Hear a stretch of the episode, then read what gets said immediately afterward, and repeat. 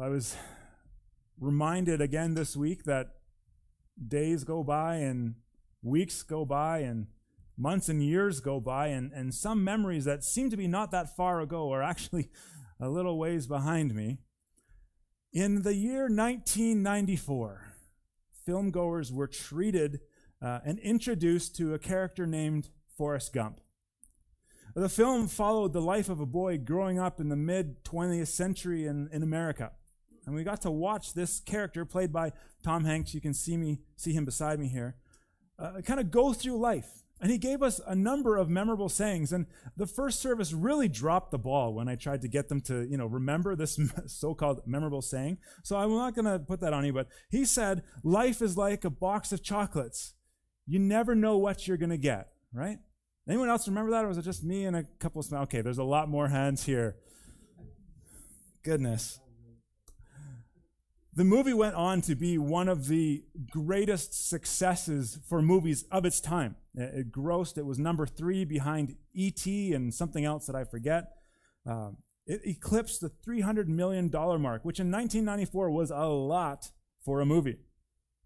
And part of that was because the story drew us into the story of Forrest, didn't it?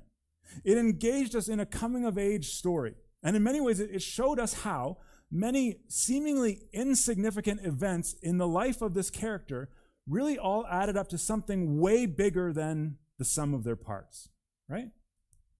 The other thing that the movie did was bring in a really great soundtrack. Does anybody remember the music from the movie?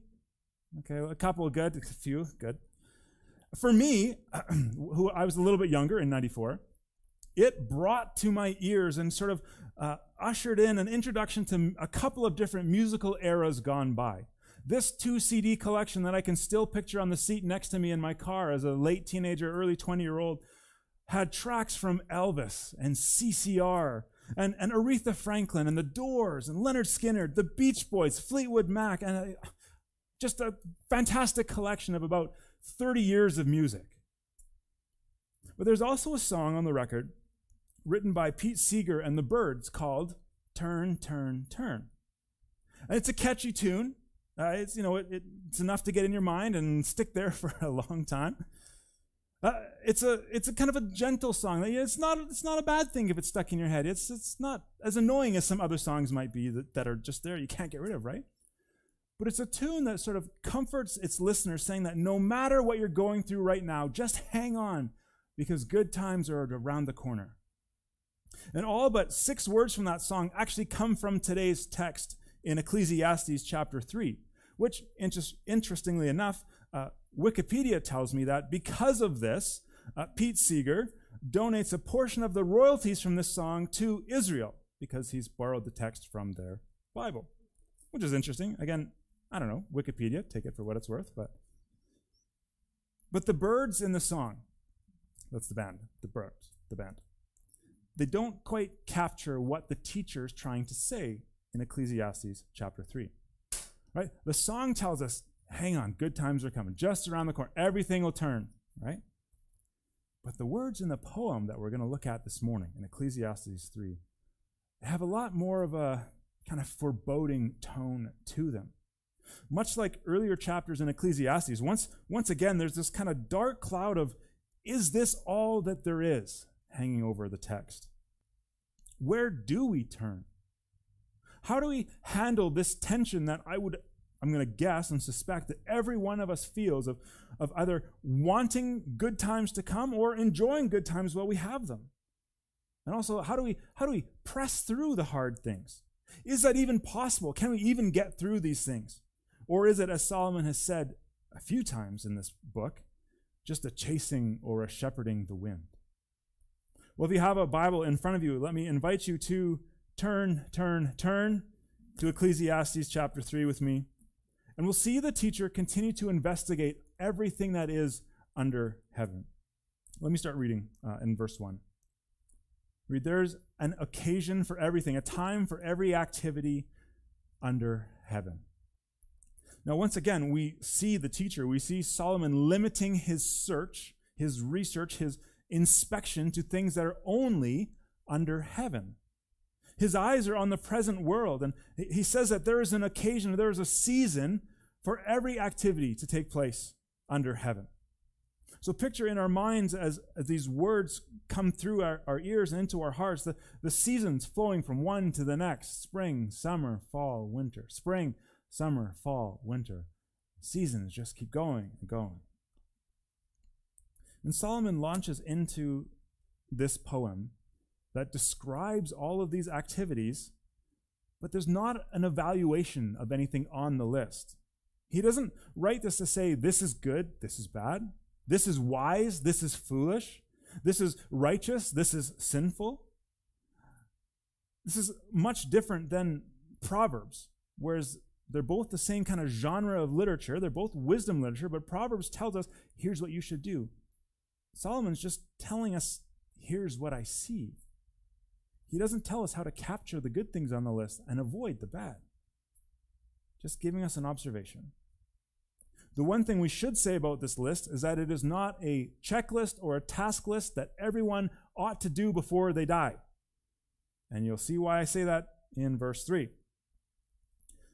But this is a, a, a again an observation and a collection of what humanity generally experiences in life.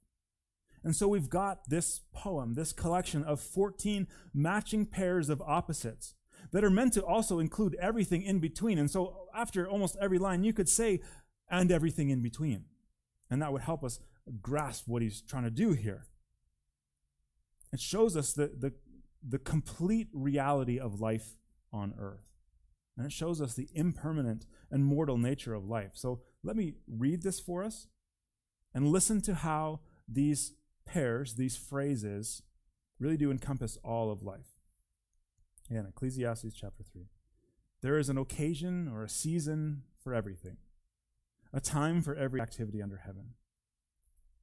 There's a time to give birth, and there's a time to die. There's a time to plant, and a time to uproot. There's a time to kill, and a time to heal. A time to tear down, and a time to build. There's a time to weep and a time to laugh, a time to mourn and a time to dance. There's a time to throw stones and a time to gather stones. There's a time to embrace and a time to avoid embracing. There's a time to search and a time to count as lost. There's a time to keep and a time to throw away. There's a time to tear and a time to sow, a time to be silent, and a time to speak. There's a time to love and a time to hate, a time for war and a time for peace. And I think everything's represented here, isn't it? I think we've got it all. I think Forrest might be onto something. This poem describes for us quite the box of chocolates, doesn't it? Yet, even here, there's this hint of inevitable sameness and monotony that comes with life under the sun. Time for this, time for that, time for this, time for that. On and on and on we go. We go through all these actions, we go through all these seasons, and nothing seem to, seems to really change. We're just here today and gone tomorrow. A generation goes and another replaces it. I suspect we can identify with, with really everything on this list. And he starts and says there's, there's a time to give birth, a time to die. That There's the bookends of our entire life, isn't it? The beginning and the end. Everything else on the list comes in between these two. And if we look at the world and this journey from birth to death and, and just life under the sun, man, there's really a kind of a heaviness and a weight to this as we're reminded of just how fragile life is. We're reminded again of earlier in chapter 1 where he talked about the coming and going of generations. One, one goes and another steps up to replace it. We're reminded of death itself and the nasty reality that, that in a fallen, sinful, post Genesis 3 world that we live in, death is now a reality. We can look around and see that that sin has cracked the world, that things are not the way they're supposed to be. We're, we're reminded of the, the, the proverb he gave us in chapter 1, 15, where he says, uh, the, the straight thing has been made crooked, and we can't make it straight again. Something's not right. Next, a, a time to plant, a time to uproot. Every late spring in Canmore, we put some plants in the ground. And seemingly just a few weeks later, the frost hits and we have to dig them all back up, whether they're done or not. Verse 3 a, a time to kill, a time to heal. In this context, that it might most naturally refer to, a, to an agricultural setting, to farm work. I will admit that uh, Naomi and I have watched almost every episode of Heartland on Netflix. And if you're familiar with the story, it takes place in southern Alberta. It's a, a, family on a ranch, right? Dealing especially with horses. And usually the horses come to Amy, who's the miracle girl who, who fixes whatever's wrong with the horses and sends them on their way. Sometimes you can't fix the horse, right? And there's a an episode, there's a scene where Jack, the grandfather, kind of the patriarch of the family, has to go take care of his horse. Time to heal, heal. Time to kill maybe for most of us, um, our relationship with pets might be a better understanding of this. Right? There's a time to to go to the vet and, and pay the cost and do whatever you have to do. And there's a time where we have to say goodbye. Remember again that these are descriptions of what's been seen, not prescriptions.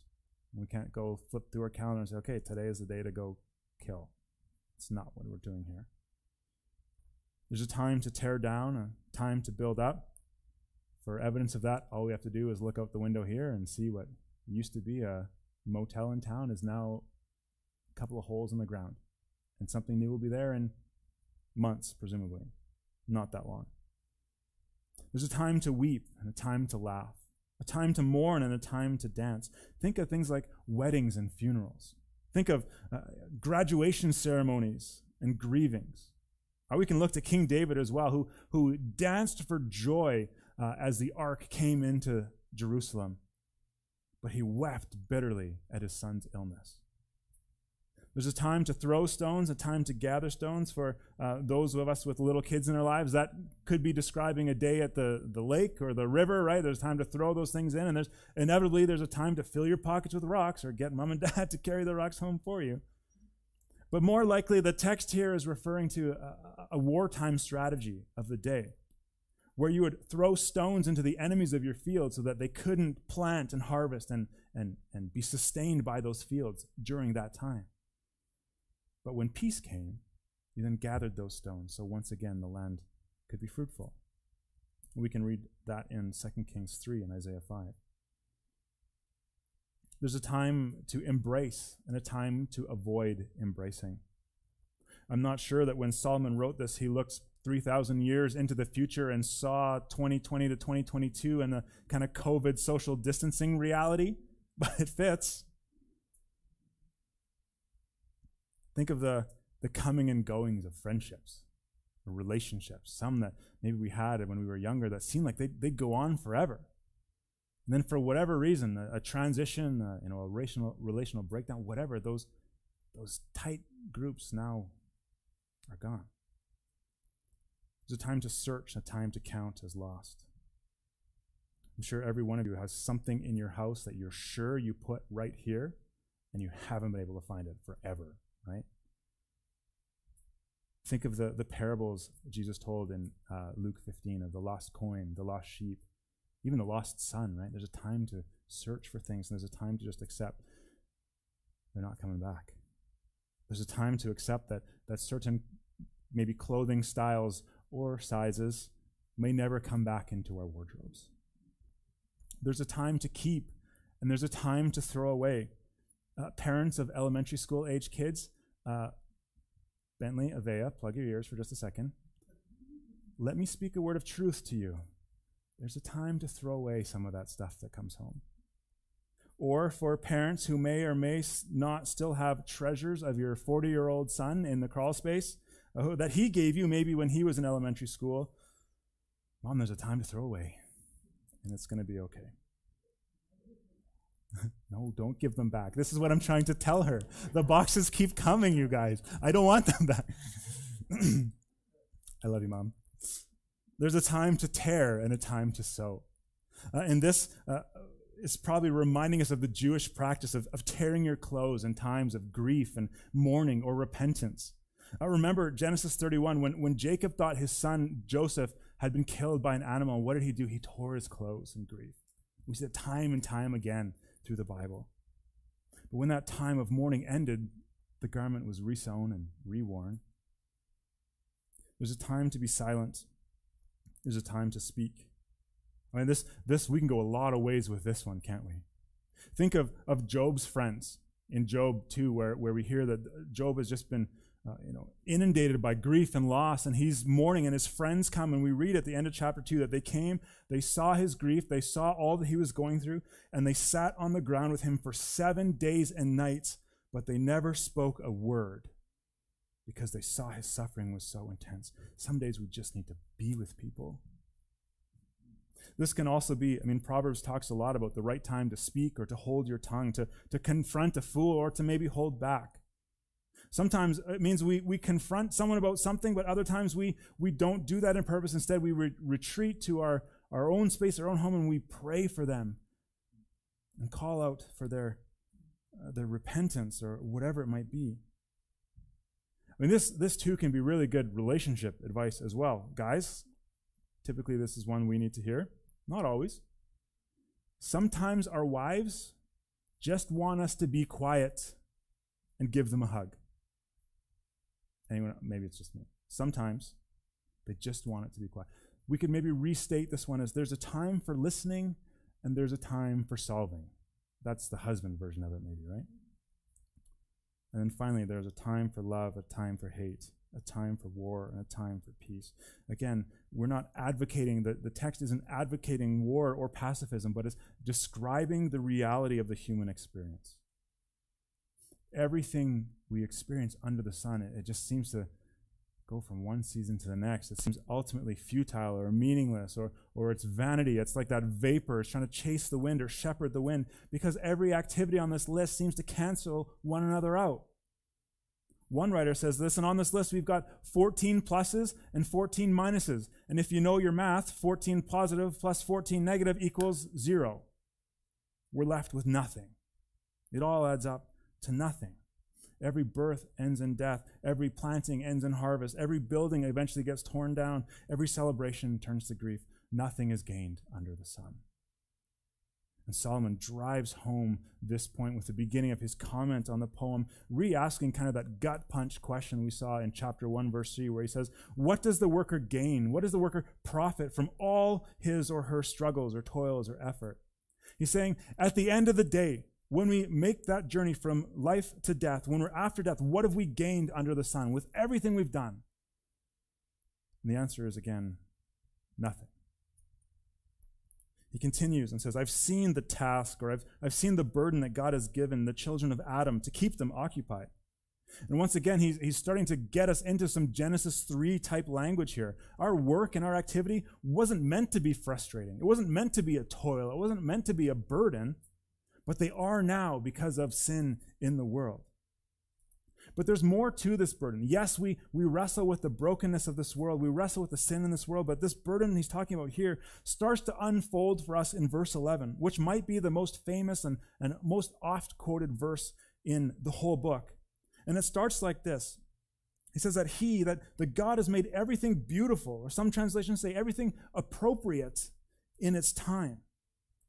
Now, he's just gone from this poem where we saw the word time 29 times and it's repeated again and again describing the monotony of life but now it's tied to god. God doing a creative work keeping everything going and keeping everything beautiful. See under the sun it seems like time just soldiers on without a care for anyone or anything. But god in his infinite wisdom has made everything beautiful in its time. God has an appropriate time for everything. It's all part of his bigger plan. Then we continue in that verse and read that he, that God again, he has also put eternity in their hearts. This contrasts the time from the poem, that, that fleeting thing, that, that vanity that, you know, it's, it's trying to catch the, catch the smoke, the breath of air in the cold that you're trying to grab and put back into a box or something. Now we're talking about eternity. This is forever. Time comes and goes, but eternity is forever. And what he's saying here is that every one of us inside, no matter who we are, no matter where we live, no matter what our worldview or understanding of the world is, every one of us, somewhere inside of us, knows that there's got to be more than all we see under the sun. There has to be. Every one of us, there's this built in desire for transcendence that we feel that the world isn't enough. This, this can't be it. Let's put eternity in our hearts. There's one final phrase in this verse that's usually skipped over when we quote it because it's not quite as nice and bumper sticker friendly as the other parts. But it really helps us start to understand this tension within us. He says, But no one can discover the work God has done from beginning to end. He's put eternity on our hearts, but no one can discover the work God has done God is, has made and is making everything beautiful in His time. And we have this inkling of eternity within us, but we, and, and this is the key to the text, we just cannot find out all that God is doing or has been doing or will do. We can't figure it out. And this is a massive theme in Ecclesiastes. We just can't know. We just can't see all that God is up to. We, the ones who are created, we cannot fathom what the Creator has in mind. Now, absolutely, we want to know. We feel like we deserve to know. Has anyone ever prayed some prayer like, God, just give me the answer? Just open the blinds. Let me see what's going on. I deserve to know because I'm going through this, right? How, how, I'll speak for myself, how arrogant a prayer that is. The Creator or the creation telling the Creator what to do. The reality is, we can't handle it. There's another movie quote there, too. I'm sure. I can't handle the truth. And it's not like God is being malevolent. It's not like God is being mean spirited. It's not like God is being secretive, intentionally hiding things from it. He just knows that we can't handle it. He knows our limits better than we do. And if God knows those limits, and He's the one who made all of it, and He's the one that continues to make everything beautiful in its time, then we can trust Him. And that, I think, is really the crux of verse 11 and how this verse fits with the futility of life mentioned earlier in that poem. See, we perceive, we understand that there's more, and we long for better things than just this life, but we can't see the full picture. And so we have to lean on God. We can't you and I, we're stuck somewhere in between the time of the poem and the eternity of God. And so we need to trust God to work out his plan. That's the tension that we see the teacher wrestling with in this text. That's the tension that, that we all feel, and that, that there's something more going on. We all want our lives to matter. We all uh, can go around and look to all sorts of different kinds of pleasures or experiences or relationships or possessions to try to make sense of the world around us. But we've got to understand that there was a divine plan set in motion at the beginning. And there's a sovereign God who watches over all things and will see that everything happens in its time. And all the frustration that you and I find under the sun, all the monotony, all the endless repetition, that should direct us to look beyond ourselves, to look beyond the sun. And that's where we'll find God. The uneasiness in our hearts can only be satisfied by God Himself. Augustine famously opened his confession saying, You have made us for yourselves, and our hearts are restless until they rest in you. So, how do, how do we do this? How do we go through life knowing that there's more? Let me suggest that as soon as we recognize and realize that we can't see it all, that we, that we can't know it all, but that we can trust God, then we rest in that. There's peace in that. There's hope in that. Look at verse 12. The writer says, I know that there is nothing better for them, for humanity, than to rejoice and enjoy the good life. It's also the gift of God that when everyone eats, drinks, and enjoys all his efforts. Now, we've said this before in past weeks, and we'll say it again. This is not just a call to eat, drink, and be merry, for tomorrow we die. This is not a, a pessimistic look at life, but this is a, a, real look at life. You and I can't change the future, we can't change the past. God's in charge of that. So enjoy the gifts he's given us. Now, Paul talks about this. I think it's in Second Corinthians or First Corinthians, right? Whatever you do, do it for the glory of God. That's what we're talking about here.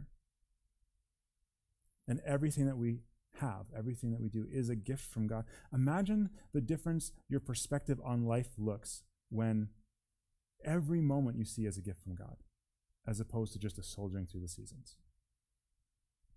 And that morning coffee, that breakfast, the, the walk down the street, the, the breath, being able to gather together, and what a gift.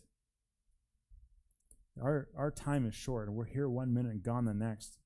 So eat, drink, and enjoy your work because these are all gifts from God. And when we live in the reality that we are the created and not the creator, the things, these things that were meant to be gifts, the food, the drink, the pleasures, the experiences, all these things that we can easily turn into God's, they start to fall into their rightful place too.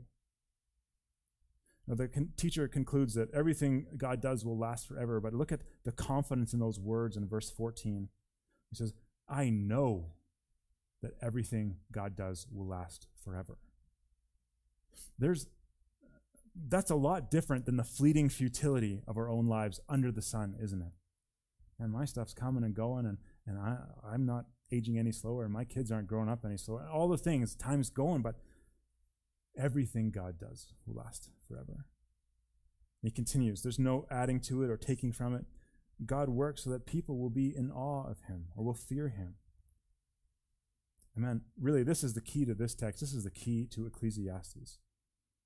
In all of our seasons, in all of our comings and goings, in every moment of life, we are meant to be giving God awe, fearing him, recognizing who we are and who he is whenever we feel stuck in that kind of hamster wheel of the seasons in the poem, just remember that we're a much we're, we're a small part in a much bigger story. Think about have you ever seen a, a, a like a giant hanging tapestry of just a, a beautiful work of art? But flip it over and look at the back. And then kind of zoom in on maybe just a couple square inches. And you look at that and it's just kind of the chaos of, of threads going everywhere and it doesn't make sense. But again, flip it and step back and have a look. You can see the bigger picture, right? We're that chaos of threads. Think about uh, stained glass mosaic. There's a nice yellow picture about to come up here.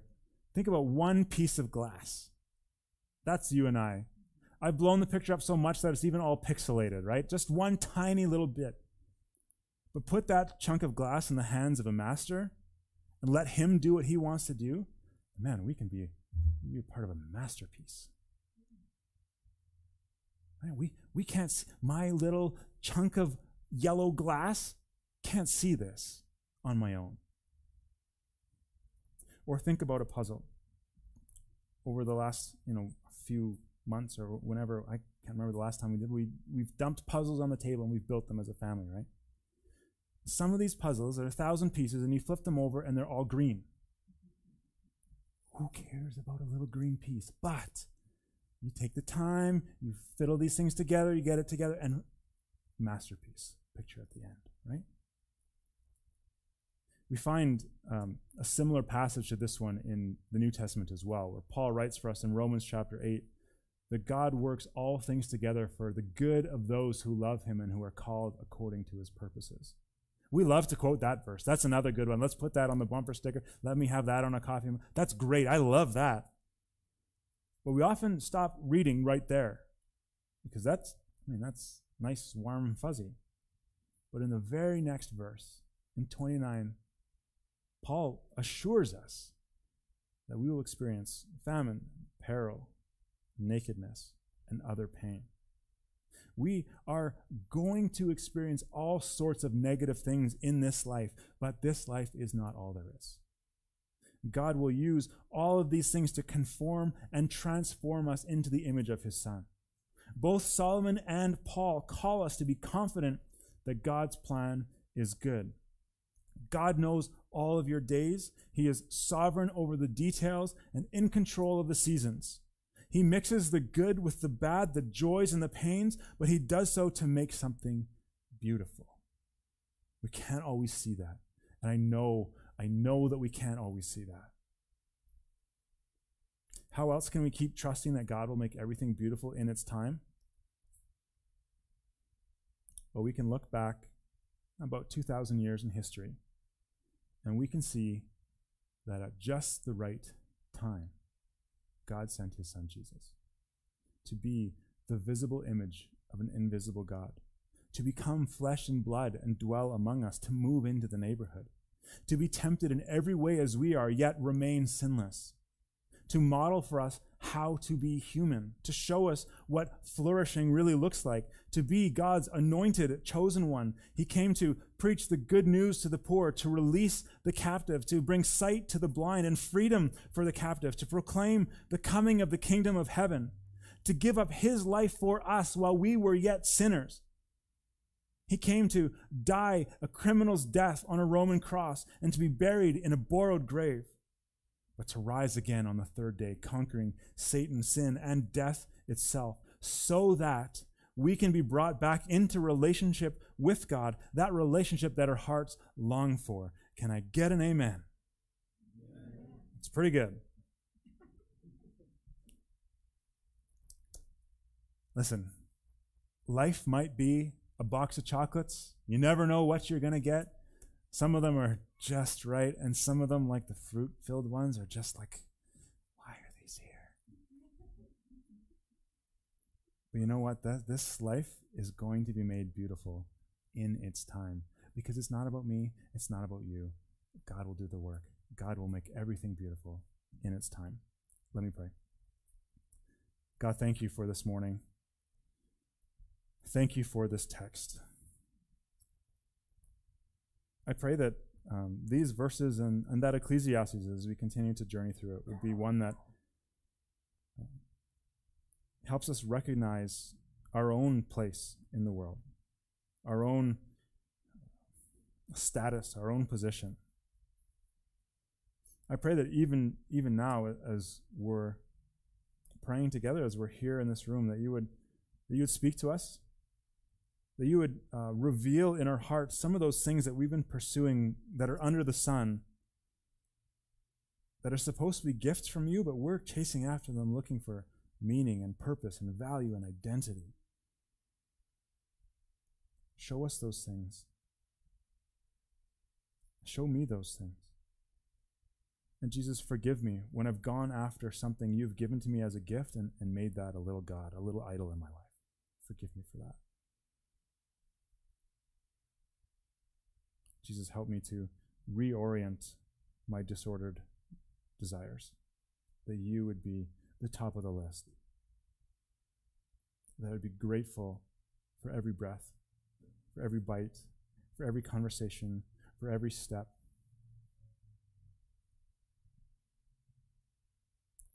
Help us to focus our eyes and turn our eyes past the sun to you, Jesus. And we pray these things in your name. Amen.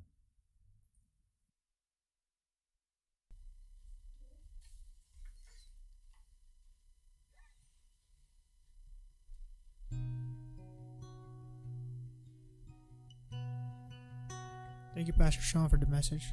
Would you stand me in worship again? Sing a couple more songs before you end service.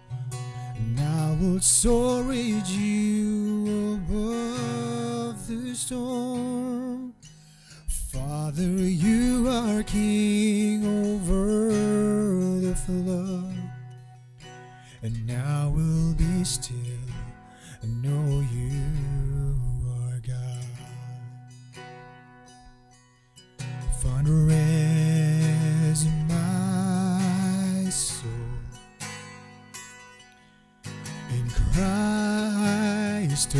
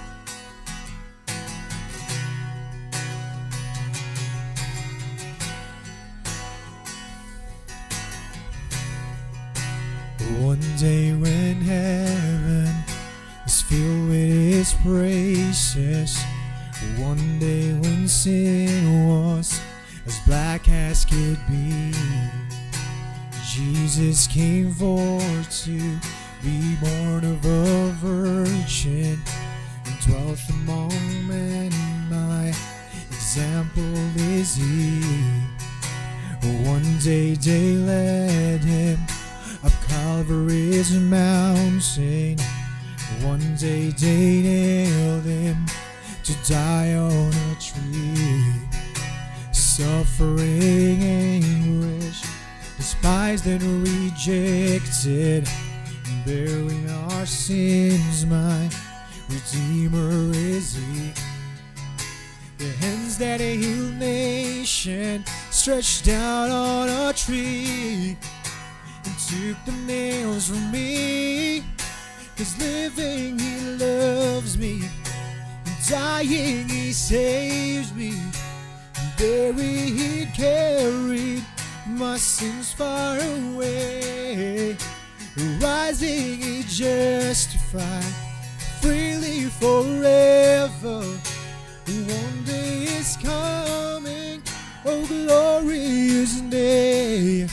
Oh glorious day.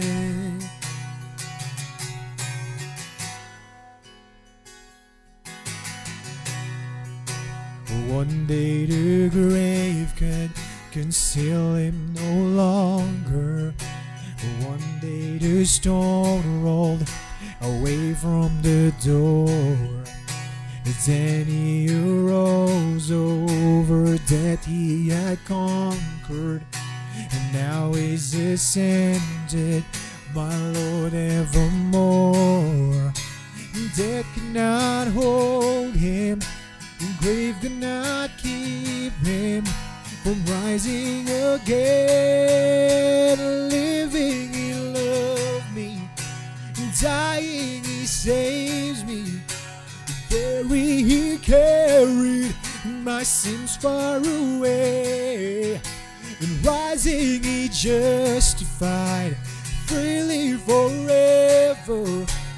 One day is coming, oh glorious day, no glorious day.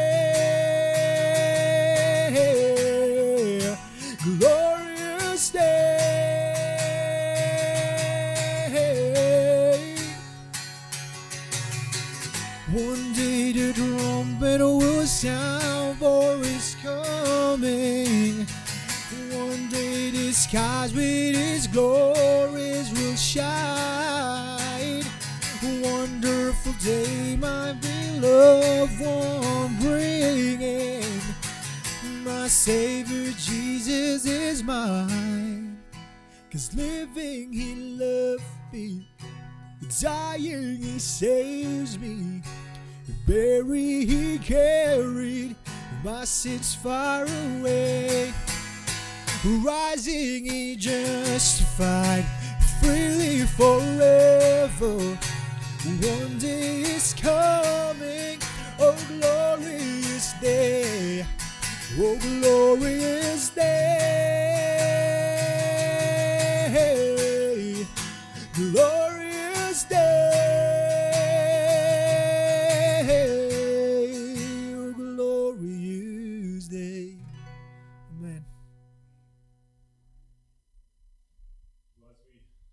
wrap up our time together, let me uh, wrap up with our benediction. This comes from Ephesians chapter 3, and, and one of the, the focuses we want to have this season, this year, is, is on our identity in Christ, on who we are, and, and, and what that looks like and what that means. So uh, let me pray this prayer of Paul over us. He writes to the church I pray that from his glorious, unlimited resources, he will empower you with inner strength through his Spirit. And then Christ will make his home in your hearts as you trust him, and your roots will grow down into God's love and keep you strong. And may you have the power to understand, as all God's people should, how wide and how long and how high and how deep his love is. And may you experience the love of Christ, though it is too great to understand fully. And then you'll be made complete with all the fullness of life and power that comes from God. And now all glory to God, who is able, through the mighty power at work within us, to accomplish infinitely more than all we might ask or imagine. Glory to him in the church and in Christ Jesus through all generations, forever and ever. Amen. Thanks so much for being with us this morning. God bless you. We'll see you again really soon.